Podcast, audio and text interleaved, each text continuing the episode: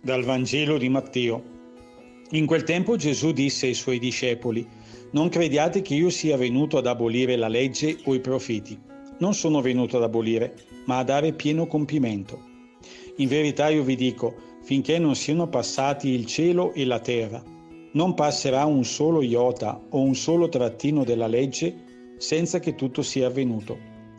Chi dunque trasgredirà uno solo di questi minimi precetti e insegnerà agli altri a fare altrettanto, sarà considerato minimo nel regno dei cieli. Chi invece li osserverà e li insegnerà, sarà considerato grande nel regno dei cieli.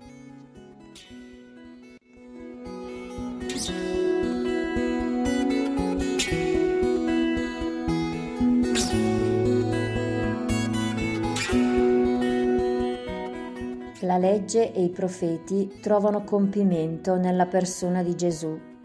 In Lui la parola è gravida di spirito e vita. Le tue parole, Signore, sono spirito e vita. Così leggiamo all'acclamazione al Vangelo. Nella mia quotidianità sono interpellata a fare delle scelte, a volte piccole, a volte più impegnative.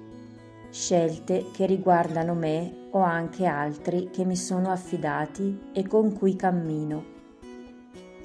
La legge è punto di riferimento per fare scelte, per discernere, per vivere nel quotidiano la concretezza della fede. Trasgredire od osservare la legge e i profeti va proprio a toccare la relazione con il Signore. Quale grande nazione ha gli dèi così vicini a sé, come il Signore nostro Dio è vicino a noi ogni volta che lo invochiamo? Annuncia il Deuteronomio nella prima lettura. La legge è spirito e vita perché il nostro Dio è il Dio vivente e vicino.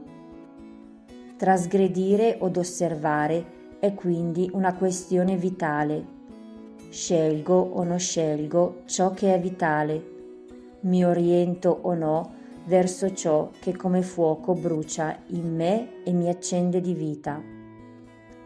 Se le parole del Signore sono spirito e vita, anche la legge e i profeti hanno in sé una potenza vitale che mi rende grande, non nel senso della vuota appariscenza, dello sterile perfezionismo, della fredda osservanza, ma della grandezza del Vangelo, di Gesù che si fa servo, che come chicco di grano marcisce per dare vita, che sceglie la consegna di sé. Spirito Santo, accendi in me il desiderio e la volontà di seguire la legge, perché oggi il mio cuore si converta al Signore.